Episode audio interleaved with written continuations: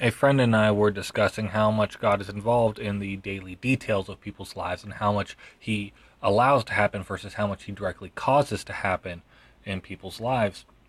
And so I decided to thumb through some CDs on my desk. And I'm like, did God give me this Black Sabbath CD? Did God give me this Foo Fighters CD?